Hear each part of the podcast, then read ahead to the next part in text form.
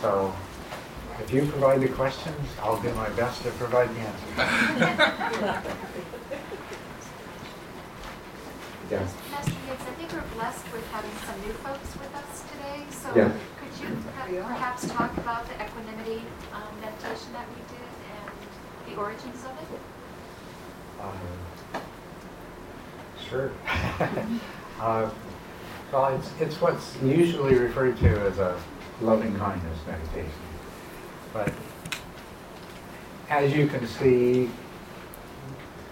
what we're really doing is uh, compassion, developing our capacity for compassion.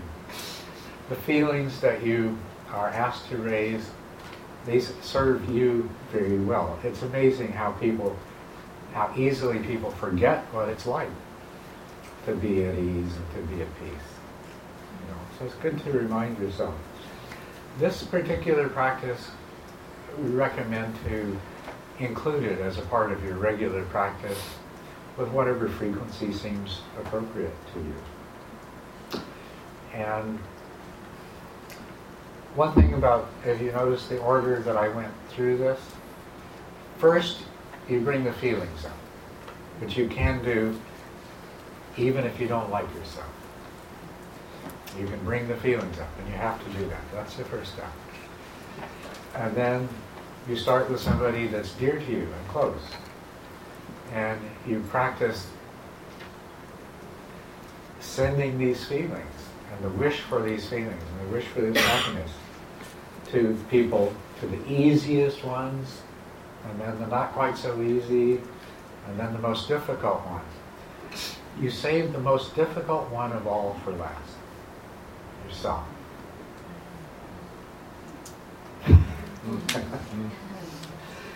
because it is just it's it's so common for all of us, in spite of all of our self-cherishing, even while we're self-cherishing. As a matter of fact, even at the root of much of our self-cherishing is the sense that somehow there's something wrong with me. You know, I'm flawed. I don't deserve. And a lot of our self-cherishing is just in compensation for that. Just because deep down in our heart we feel like we're not such a good person and we don't deserve happiness and all this sort of thing. And so um, you save yourself for last in this process. But this, this, this is a very powerful practice. It changes the way your mind works. She asked about the origins. What's that? She asked about The origins? Um, well, the precise origins of the practice, the way I do it, I know who it came from, but I don't know its longer history. It came from Upasaka Kemananda, which was my first Buddhist teacher. And it is a variation on the classical Theravadan uh, loving kindness meditation. Uh, there's several versions of loving kindness meditation. Some of them simply involve chanting words, but the most powerful ones involve evoking feelings. And that's what this one is. You're, you're evoking feelings, you're making it real. And there's a minimal amount of, of word chanting. So if you were to if you were to collect different Theravadan loving kindness meditations, you'd find quite a variety. Everything from chanting the Metta Sutta to uh, uh, recitation of wishes for the well-being of beings in the north and the south and the east and the west and the northeast and the southwest and so on and so forth and up and down and this round and that round uh, right through to those that, that uh, like this one, that involve learning to activate the parts of your brain that are responsible for compassion, love, sympathetic joy. And you, you mentioned equanimity. Um, equanimity is a long-term outcome of this practice. You know, so, um, but when you practice sending those same wishes that you sent to somebody you loved to your worst enemy, this moves you a long way in the direction of equanimity.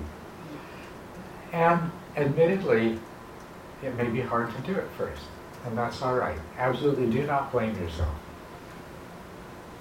But if you keep doing it, you'll find it easier and easier to do. And that's what's important. It's not important how difficult it is at first. It's only important that it becomes easier.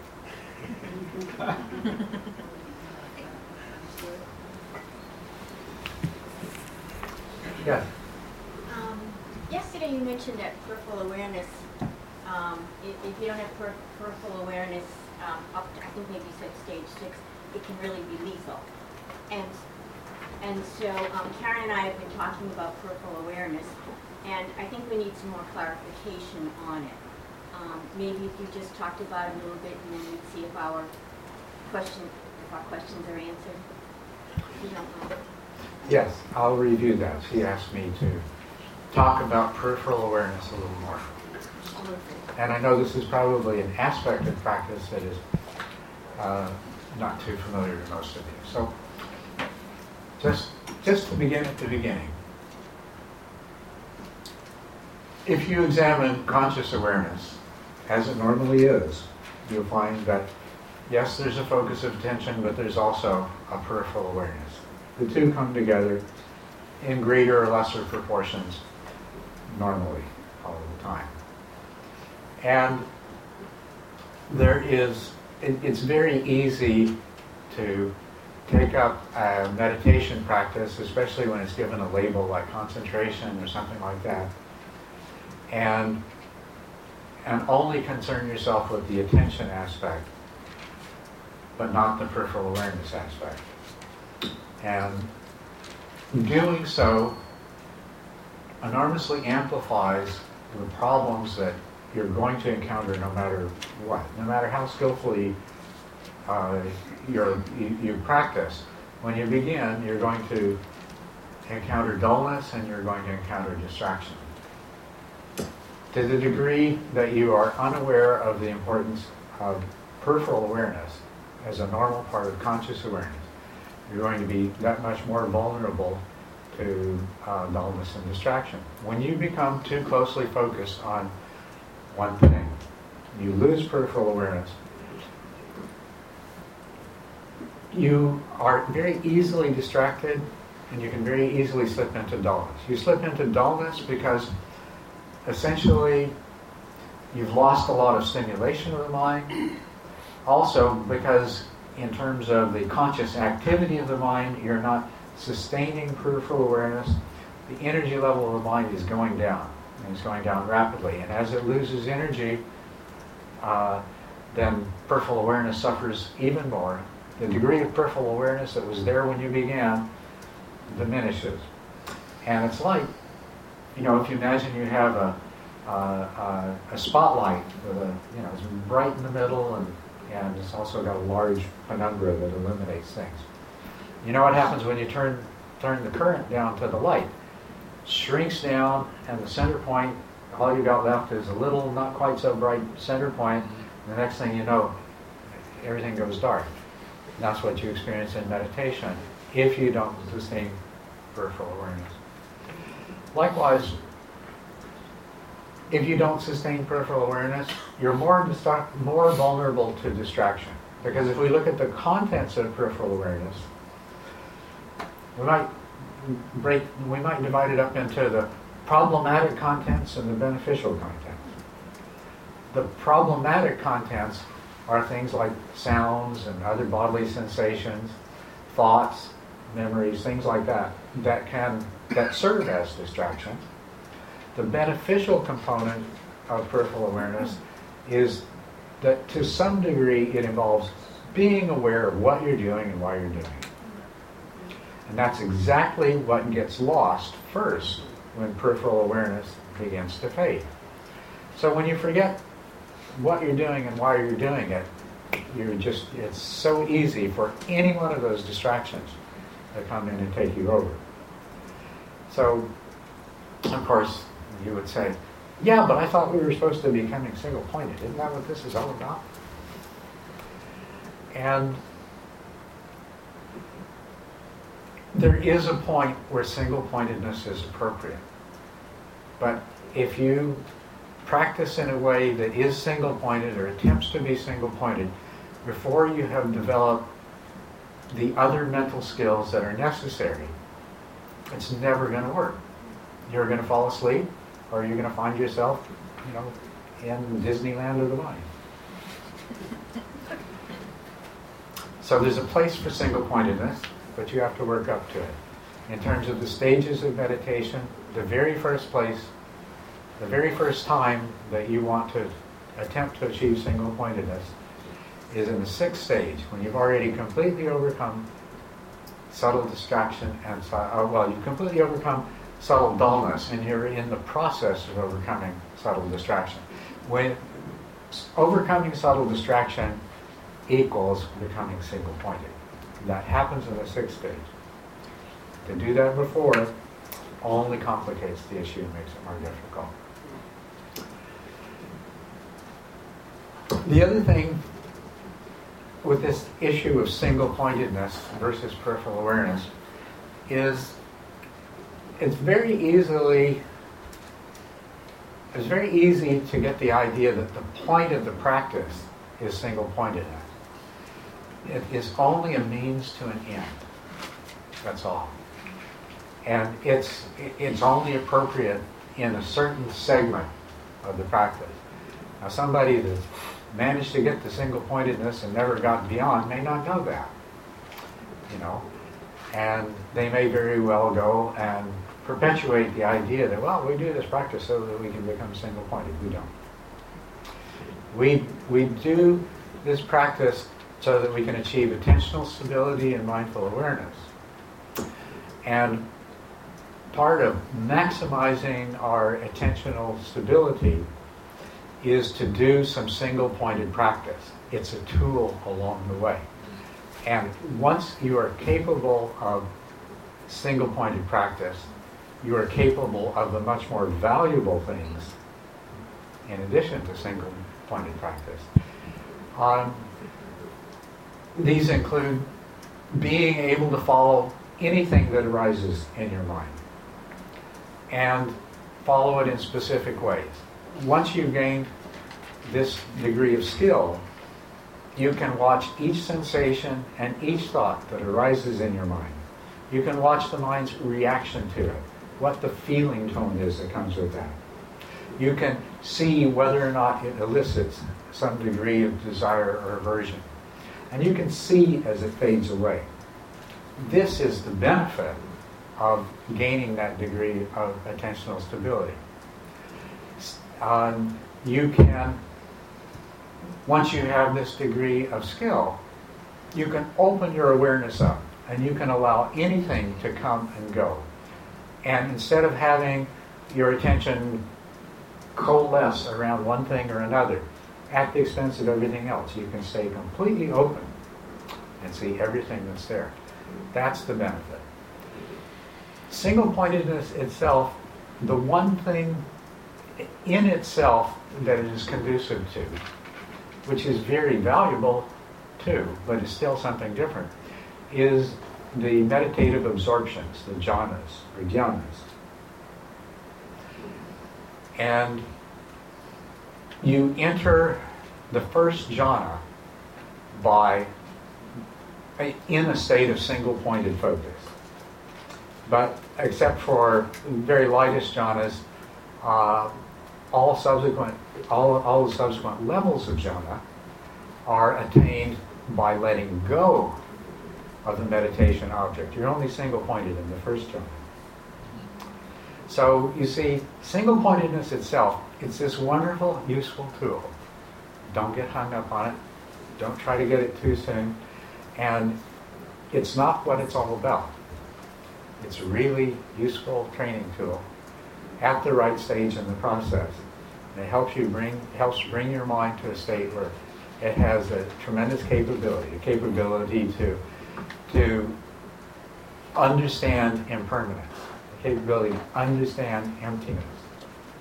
When your mind reaches this level of refinement, you will have experiences in meditation of impermanence You'll have experiences of emptiness. You will find your mind, you, you will see exactly how your mind creates meaning out of flux. Mm-hmm. And that's, that's where you want to go. Okay? So, back to peripheral awareness. In the beginning, peripheral awareness is going to help to keep us from succumbing to dullness and distraction.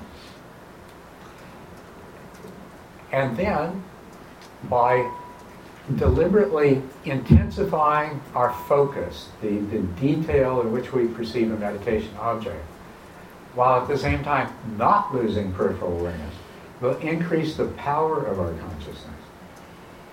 Because the only way that you can focus really closely on something without losing peripheral awareness is if your mind becomes more powerful, if you become more fully conscious. I don't know if any of you are familiar with uh, Abhidhamma, Abhidhamma theory of moments of consciousness, but ordinarily we have an awful lot of potential moments of consciousness that are actually non-perceiving. When you try to focus very clearly on all the details of the breath while not losing peripheral awareness, the only way your mind can do that is to recruit a large proportion of those non-perceiving moments of consciousness and make them into actual moments of consciousness, actual perceiving moments. That's how your mind gets more powerful. So, we actually use the, the relationship between peripheral awareness and attention to make your mind more fully conscious. Then, as you go along, even from the very beginning, there is this aspect of peripheral awareness, which is an awareness of what's going on in the mind. In the beginning, it's pretty much known. Most of your peripheral awareness is used in the way that's most functional on the street, in knowing what's going on around you. It's an extrospective peripheral awareness. It's peripheral awareness of sensations of the body of the external world, because that's what's most useful. But there's always this component of peripheral awareness that is monitoring the mind itself. And as you go along in the practice, you cultivate that selectively. You refine that. And while you're sitting in meditation, you don't need to be, you don't need to have peripheral awareness of body sensations and sounds and things like that. So as you go along and refine your awareness, you can give up those external objects and those same moments of consciousness can now be employed to become more fully aware of what's going on in your own mind, the state and activity of your own mind. And so this is where peripheral awareness becomes really important. Because I mentioned jhanas. The Buddha, his first two teachers taught him the jhanas. He mastered the jhanas. And he said, nope, it's not what I'm looking for. Then, after doing five years of austerities, he rediscovered these jhanas. And he spent the rest of his life teaching people jhana practice as a means to enlightenment. So what, what this tells you right away is there's something different about the jhanas that the Buddha used when he sat under the Bodhi tree and the jhanas that he learned from uh, Uddaka Ramaputta and Alara Kalama, his teachers. And he states in the sutras very explicitly what this difference is. It's what he calls mindfulness, uh, and it's a particular kind of mindfulness, translated in English often as clear comprehension, sati sampajana. It's knowing what the mind is doing, why it's doing it, and whether or not it's appropriate. When you enter jhanas as a Buddhist vipassana practice, jhanas are a vipassana practice. They're a practice that leads to insight. When you practice jhanas as a vipassana practice, you enter the jhana with very powerful introspective awareness of the state and activity of your mind. That's, that's how you do it. That's how you follow the teaching of the Buddha. The difference, you can enter absorptions as just simply a single pointed absorption. When the mind enters a state of absorption, a very powerful feeling of joy and happiness arises. As you refine the jhanas, it becomes more and more sublime. Uh, uh, uh, it makes our ordinary joy and happiness seem like something really crude. As a matter of fact, your experience progressing through the jhanas is one of getting tired of and annoyed with that, and and and wishing for something that is more sublime and, and serene. So the jhanas have that to offer, whether you have introspective awareness or not.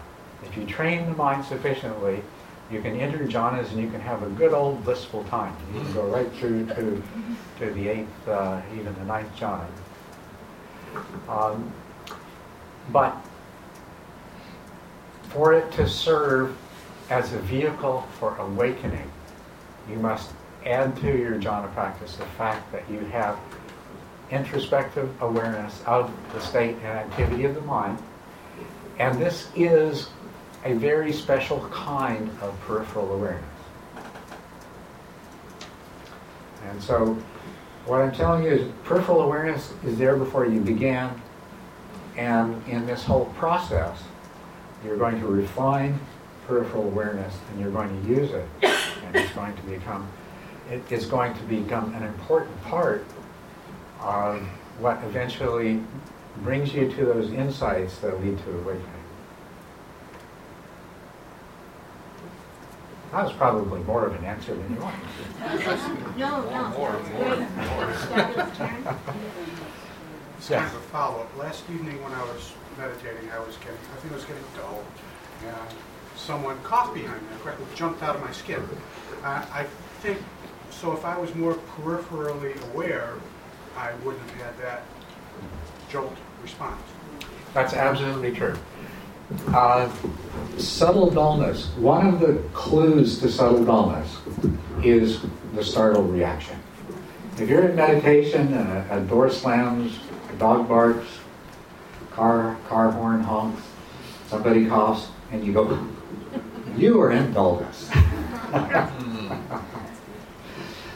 because you know, and this is something that's actually been demonstrated in uh, in the laboratory that people who are doing the kind of meditation that results in a very high energy level of mind, very alert and awake. Uh, they in the experiments they, they did, you know, I hooked them up to EEGs, and they used something that made such a loud, sharp uh, noise. It was like a, a, a pistol shot or something. You know, it was really loud.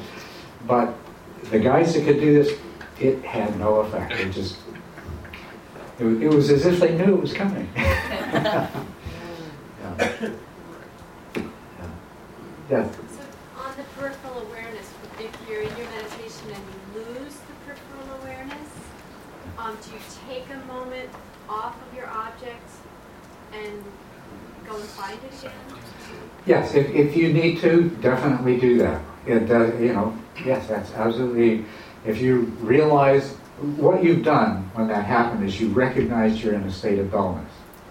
And uh, expanding your awareness and reestablishing peripheral awareness is going to help bring you out of the dullness, and then you can re- refocus on your meditation object. As you go along, it won't be so necessary to abandon the meditation object. You'll just reestablish peripheral awareness. Yeah.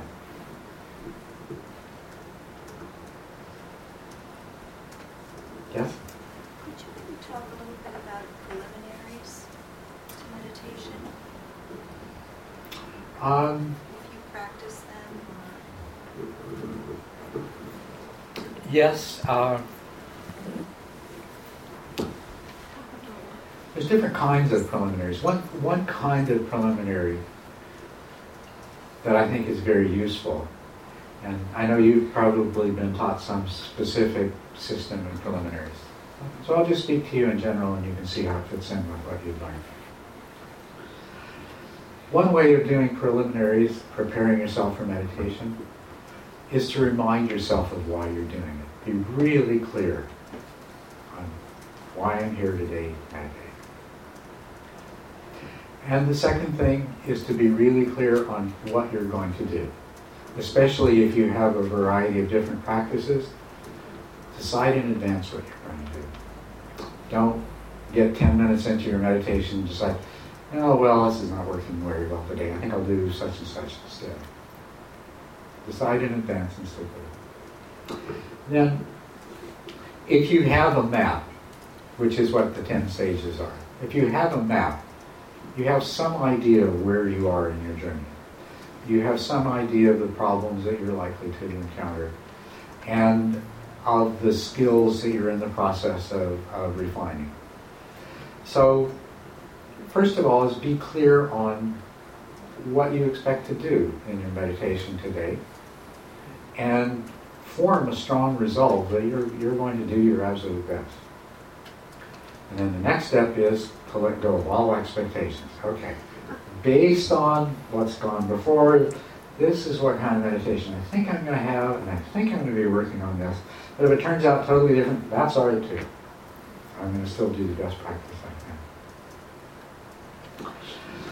Then it's good to examine your mind. Uh, what's going on in your mind? What are the things that are most likely to be distractions or, or pose a problem of one form or another. And acknowledge those. You know, confront them. Say, okay, this is probably going to come up. And when it does, I'm going to let go of it. That helps a lot.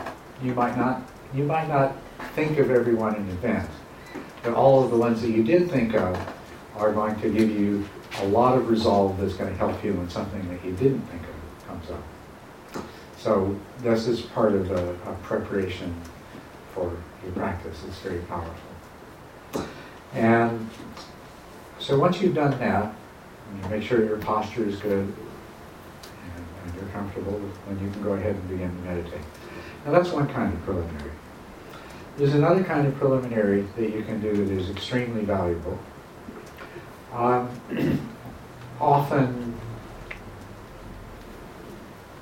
often people, when they're just beginning to meditate, are not interested in doing this, but it involves generating a proper state of mind. You should, you should enter your meditation in a joyful state of mind. You should be doing this definitely for your own benefit, but also for the benefit of, of all beings, for all the people around you.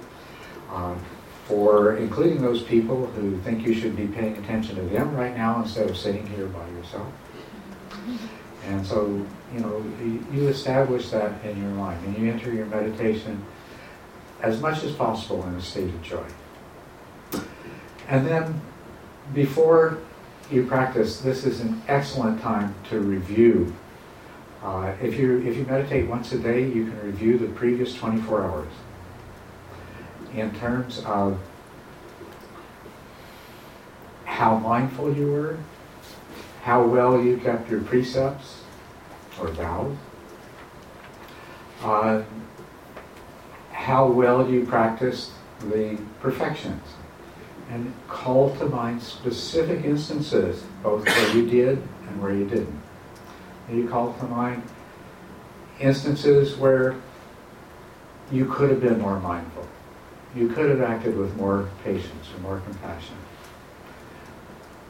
And that's good. You just reflect on it without judging. It's just the way it is. It's not about scolding yourself. It's just seeing. Because by seeing, you're planting a seed so that tomorrow if something similar happens, or if next month if something similar happens, because of this review, you're more likely to be mindful you're more likely to respond more appropriately to whatever situation has come.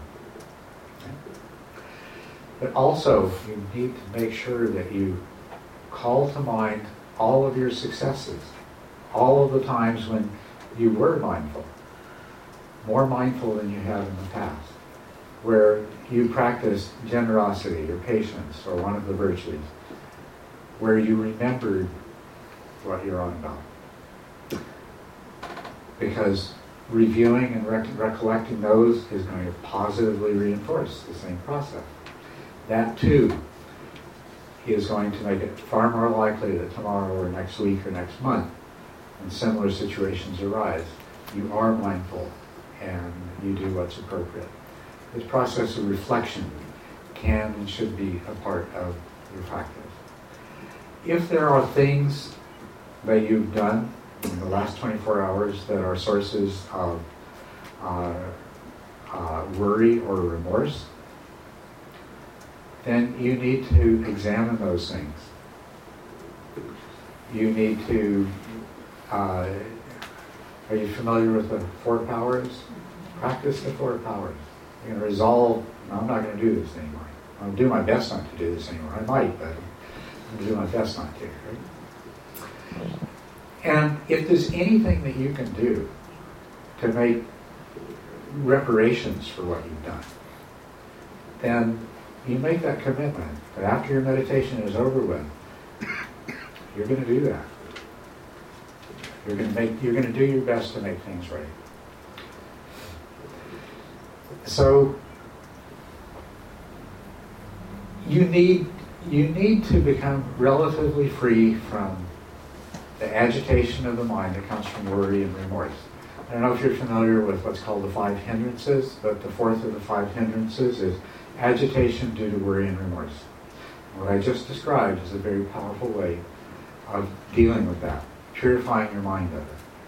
And it's absolutely essential. You'll reach a certain stage in your meditation where it doesn't go any further until you've taken care of those things. So the sooner you start working on that, the more successful your meditation is going to be.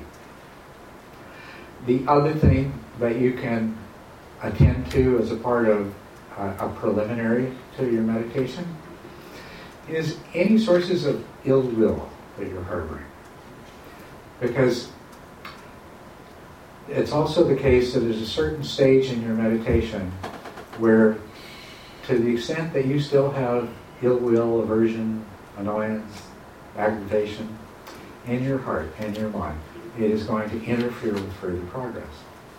And so, if you make it as a regular part of your preliminaries to scan your mind for any evidence. You know, it may be that you have some ill will that you didn't know about because nothing's triggered it for the last two years. But today, something happened. There was a phone call or whatever, and it reminded you of it, and you realize it's still there. This is the time to acknowledge it and begin the process of purifying yourself. Because that's the second of the five hindrances is uh, these kinds of negative thoughts and attitudes. And I mentioned the five hindrances. By the way, do you know the five hindrances? No, no, sort of. Okay. okay. The five hindrances are worldly desire and ill will, aversion, negativity of any kind. It's usually, the short form is ill will, but it includes every sort of negativity. And that's what I was just talking about. Okay. Then the third is, uh, I call it resistant procrastination, resistant. Uh, sometimes it's called sloth and torpor. Those are Christian words.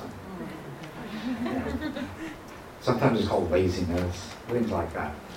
But at its root, it is a resistance uh, to practicing or resistance to some aspect of the practice. And so that's the third hindrance.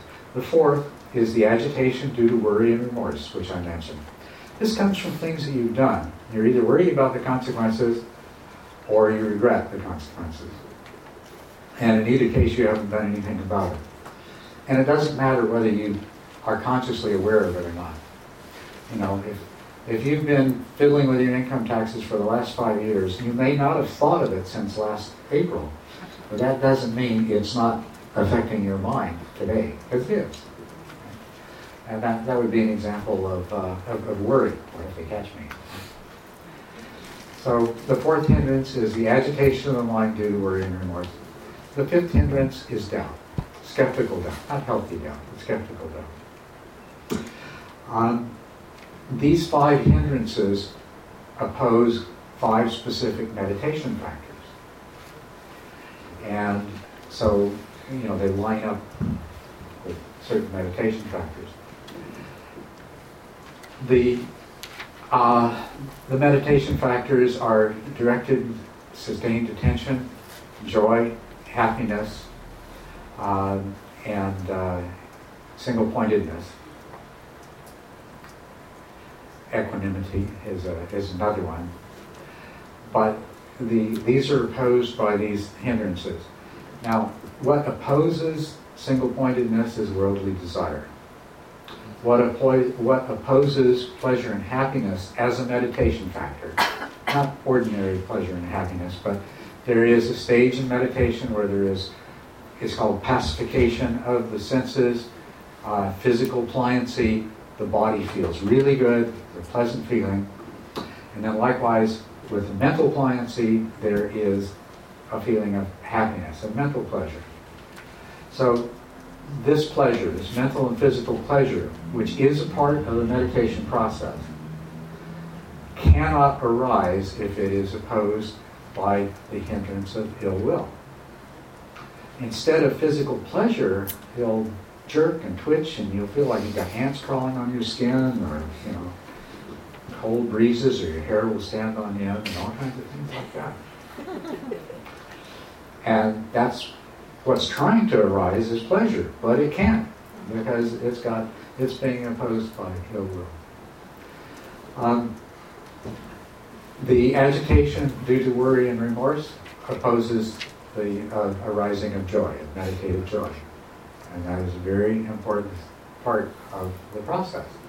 So if you're carrying around those sources of agitation, whether you're conscious of them or not, you're going to get to that place in your meditation and you're going to get stuck. So as preliminaries, uh, the sooner you introduce a kind of preliminary that addresses these things, then the better prepared you're going to be when you get to those stages of meditation. But as I say, a lot of people, hey, I just came to learn to meditate. I don't need to do that other stuff. And that's fine. There will come a time when you're ready and your teacher should at least, they'll say to you, well, I think you better start working on these things because you're getting in your way.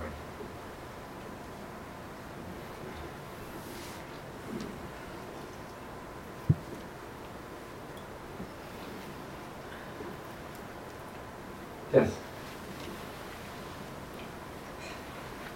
I'm sort of worried about um, talking about this, but I did uh, a retreat for two days on my own, and my teacher gave me the assignment to do the four immeasurables.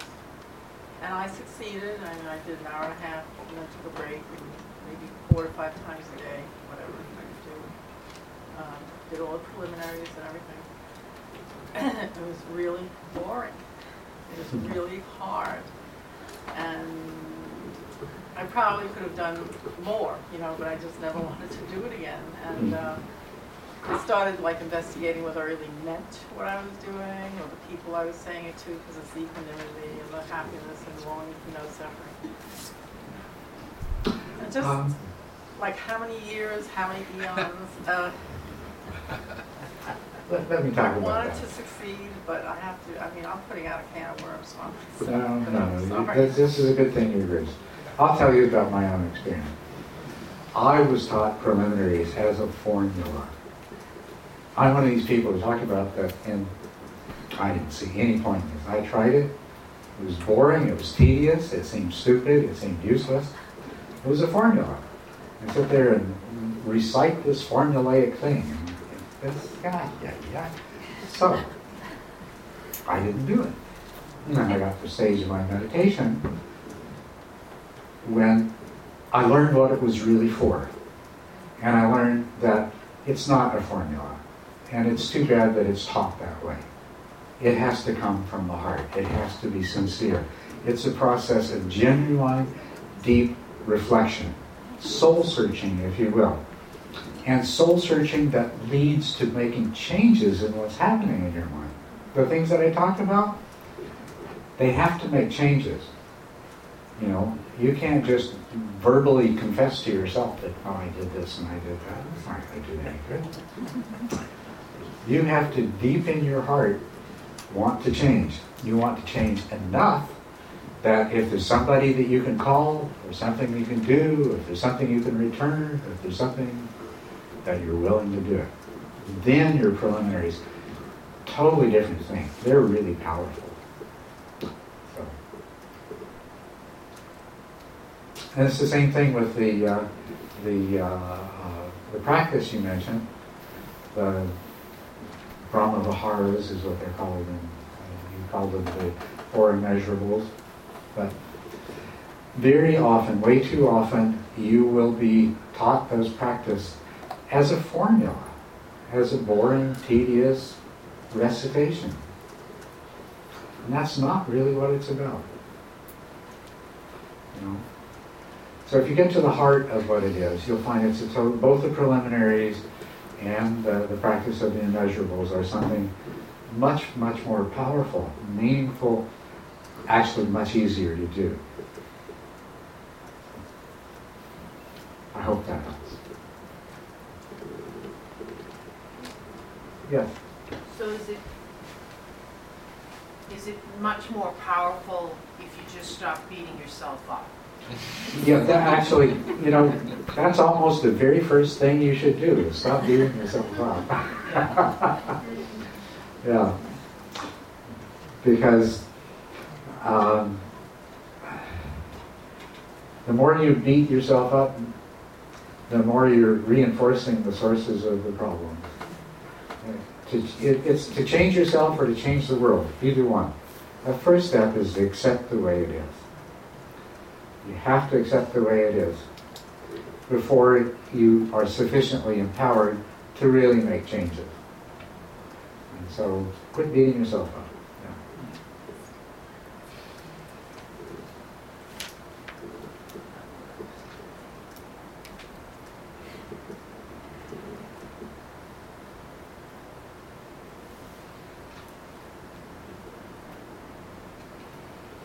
There must be more questions. There are. Um, So as um, part of the preliminaries that um, we do, is we bring our, our guru, our lama, or our holy being to uh, join us. And uh, I personally find that very helpful. Mm-hmm. So um, is that part of the preliminaries that we should do? That's part of preliminaries for if you do guru yoga, yeah. Not everyone does guru yoga.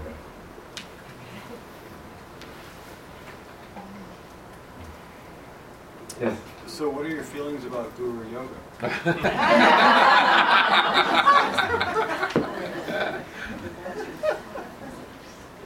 Um, that's a, a big question. a thorny issue.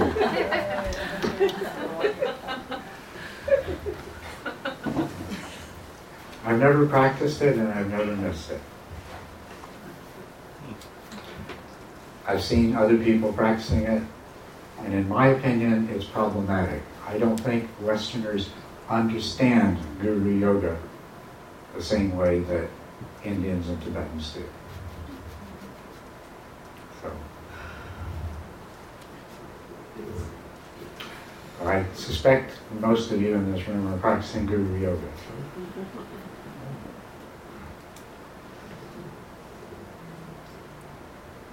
May it serve you well. Yes. I think that Westerners probably can practice Guru Yoga. They just have to replace whatever it is that they're using right now. What they should. Yeah. There are, yeah, I, I, think, you know, we really do come from very different cultures.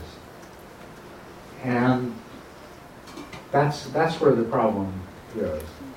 So to, to practice a kind of yoga that is based on a very different cultural attitude, to do that effectively, there needs to be a, it needs, needs to be kind of a fundamental shift in the way you look at things. You know, I, uh, talking the other day to somebody, uh, somebody yesterday, I guess, that a Tibetan Rinpoche describes how he and other students in the Tibetan monastery used to play tricks on their guru by doing things like tying their shoelaces together. until an American can understand that, you're going to be impaired in your ability to practice Guru Yoga.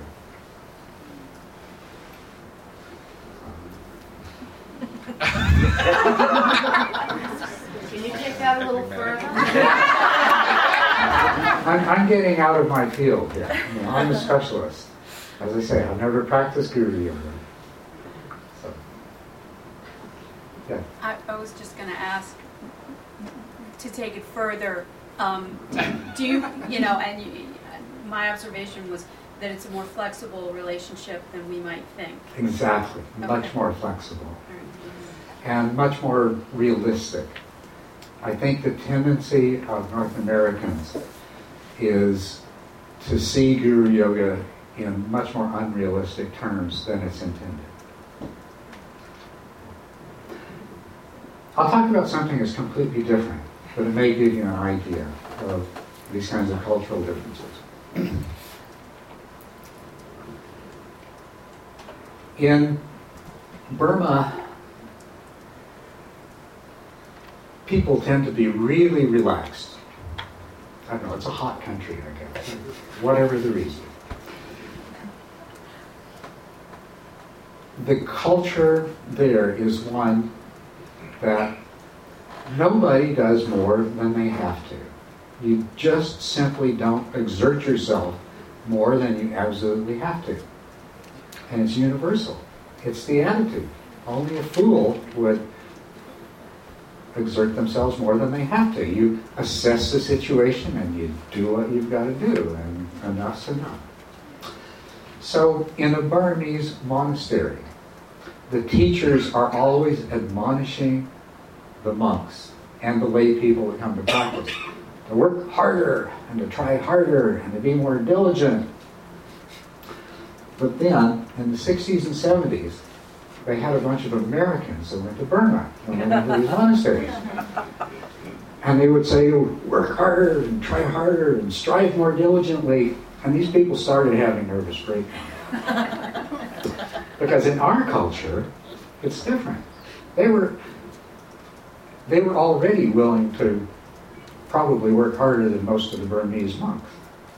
And so they didn't need somebody saying, so it's those kinds of differences. So it's a completely different thing, but it illustrates cultural differences, attitudinal differences that sometimes, you know, taking something from another culture, it doesn't fit quite the way we would hope that it would.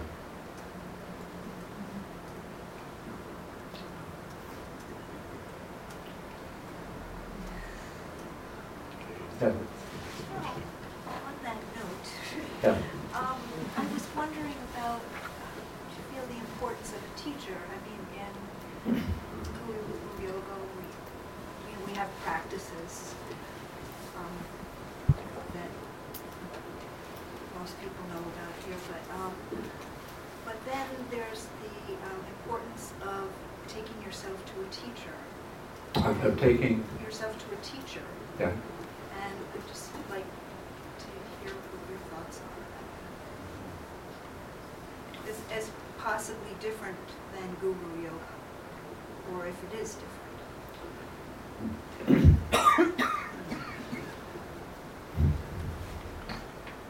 Or not. Well, what do you think? Is it different than Guru Yoga?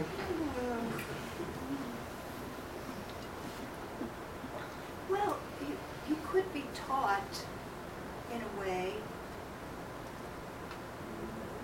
that's instructional, but isn't necessarily Guru Yoga. Mm-hmm. Does that make sense? If you wanted to learn calligraphy, you'd probably look for a teacher, right? What kind of teacher would you look for? Skilled calligrapher, What's that? a very skilled calligrapher. Yeah, somebody who is skilled in calligraphy. And if there happens to be four calligraphy teachers in your town, what criteria would you use to decide which one that you would follow as a teacher? You'd look at their calligraphy, Sure. but they probably all look pretty good to you because you're not a calligrapher. So that might help, might rule out one of the four or something. I don't like this style. But what other things would you look for? Well, would be, would you feel comfortable of working with them day by day? Yeah, right, you'd probably go and talk to them. Yeah. Talk to them all, and see how you felt. Um, what else? What if they had other students? Oh, you check out their other Mhm. students. Talk to the other students, and maybe look at their students' calligraphy, right? Yeah, as a matter of fact, that's probably more valuable than how well you feel you get along. Look at the other students' calligraphy. Because that's going to give you a better idea of what you're going to get. So, you know, there's not a mystery in this. Apart from Guru Yoga, you want the best teacher you can find, you want somebody you can work with and feel comfortable, because no matter how good they are, if, if the two of you don't match up, you're not going to benefit. But you want a teacher that knows how to teach. And they have to have something to teach, they have to be master of what it is they're teaching. But they also have the ability to, they have to have the ability to successfully transmit that to someone else. And so all of these things are factors. So just in terms of a teacher, those, those are the kind of things that you want. Same thing's true meditation, you know? Or Dharma.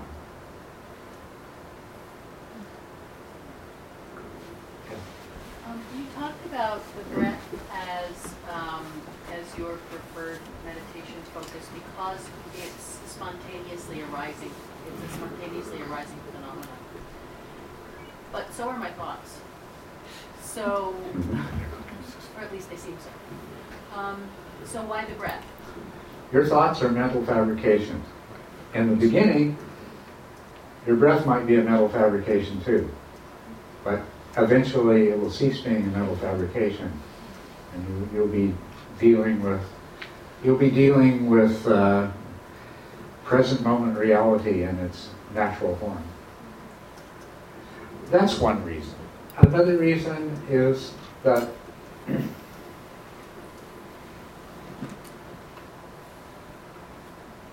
the whole purpose of a meditation object, it, it's just a tool. It's just something to anchor your attention on. And so the qualities that it has that will make it most suitable for that, you know, that's how you should evaluate potential meditation object. You can do meditation on your thoughts. That is a kind of meditation. Um, but realistically, it's not the, it's not the easiest meditation object. And as a matter of fact, for many people, until they develop considerable skill, they just, you know, they just, all they would do is get lost in their thoughts. For some of us who've been studying in this lineage, a spontaneously arising is an image of our guru, Karen was talking Mhm. about. And, and so, and, and I, I can't tell for myself in the last couple of days if I've been struggling against the breath because think I mentioned to you, the breath gets a bad rap in our lineage a little Mhm. bit as a meditation object. Or, you know, but, but also the, the image of the guru does, does get heightened for us. And, and so I can't tell if my struggling against the breath is just a mental affliction or, or if it's, you know, if, if there's a, if it's a deeply rooted, uh, issue of faith.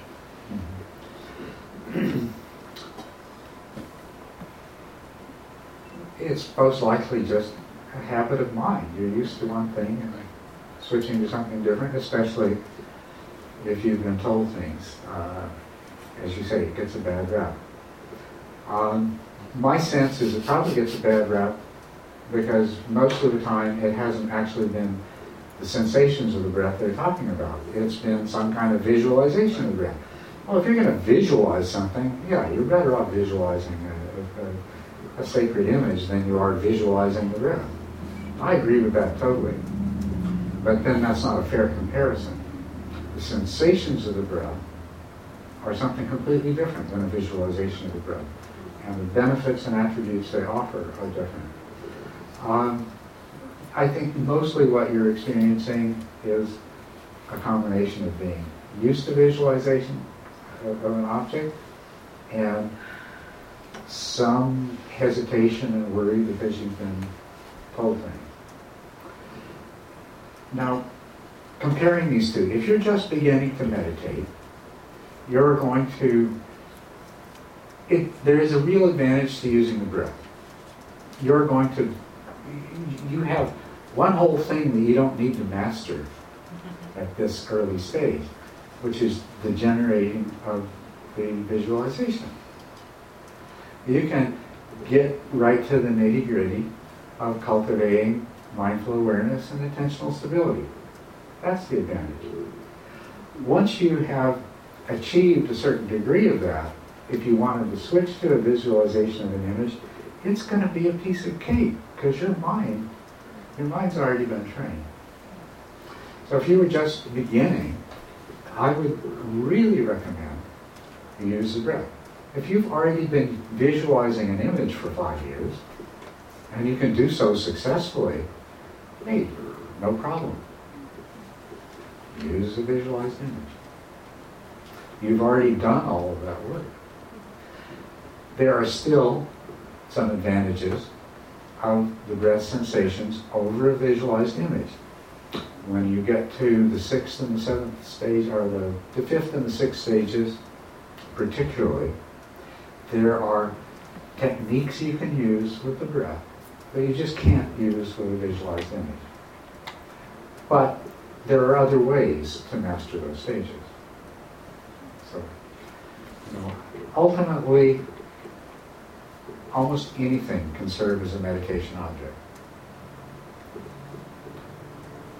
But some things have certain advantages, and sometimes those advantages and disadvantages are on an entirely individual level.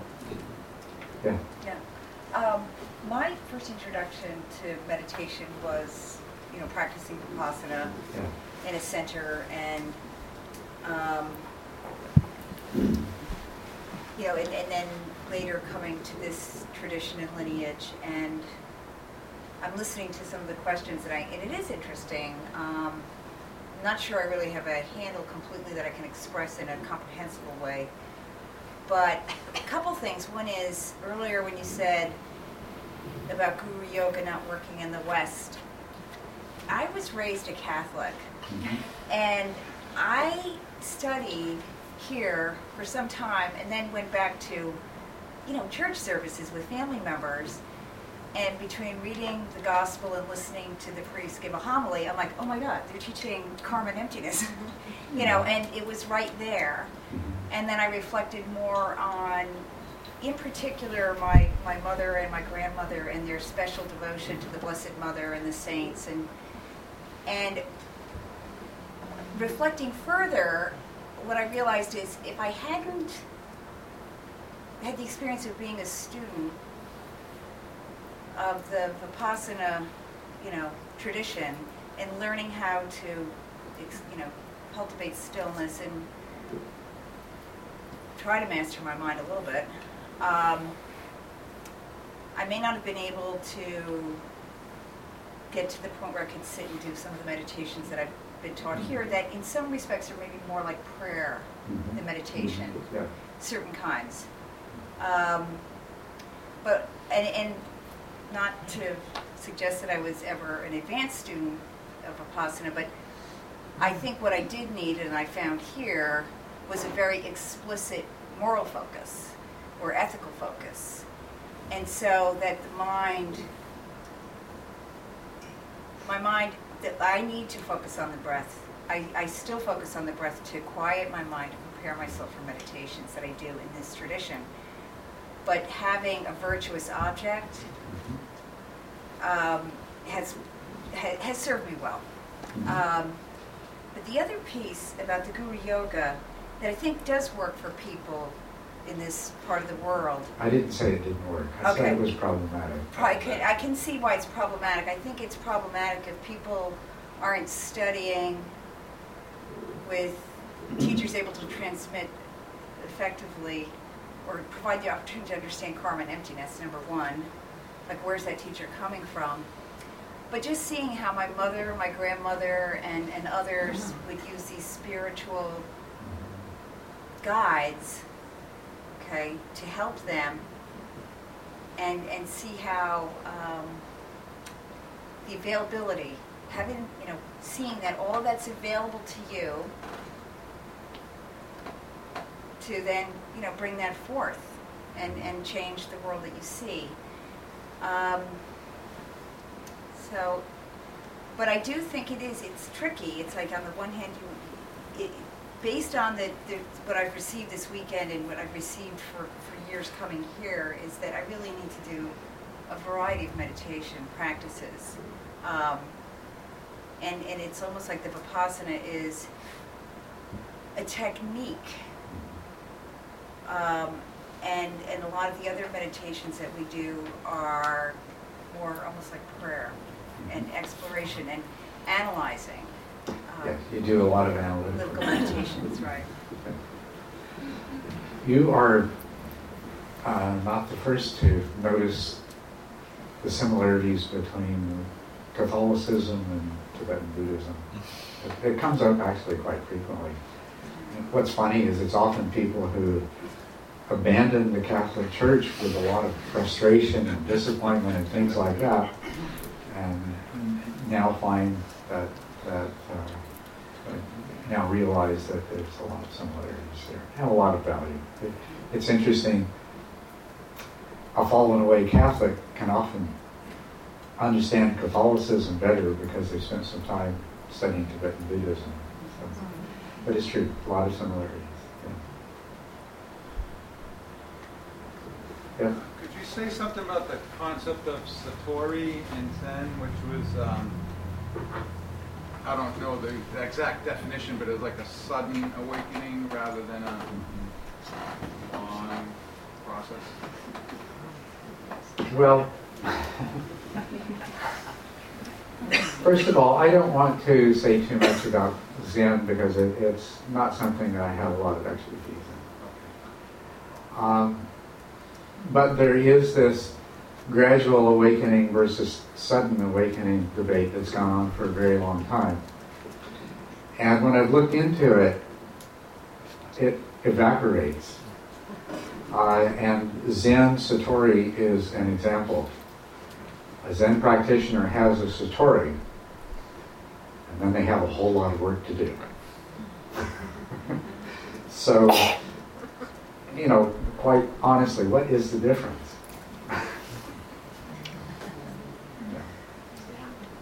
Yeah. What's helped me um, this weekend with connecting with the breath is one, it, it, it brought a wholeness to the body and the mind. So if I'm visualizing or doing other kinds of meditation, I wasn't aware of how disconnected I was from my body Yeah. and from my breathing. And of course, we start, you know, we start life with the first breath, and we end this lifetime with the last breath. And so for me, I can see how I personally need this basis and how that then can serve. It, it's like if, if, if I'm disconnecting from the body, whatever meditation I'm doing isn't really whole mm-hmm. because it ha- the, we are in we're, we're one. It's like we're body mind. We're not in our society. In in the Christian tradition too, there was a separation between the body and the mind, and I think that was a problem. So I really appreciate what you've offered here. So, and I I appreciate the teacher within. um, that offers. Yeah. Um, Just, uh, thank you very much for being this weekend. Um, uh, I- I've, um, I I practiced in the Zen tradition for a good number of years, and then in the Vipassana tradition for a small number of years, and now, you know, here, so sort of covering the water. for it. But just to, just a comment on, on the, on the Satori thing. You're, you're absolutely right. Uh, Satori is like turning on a light in a completely darkened room. and you see the amount of furniture that has to be moved around to make it functional.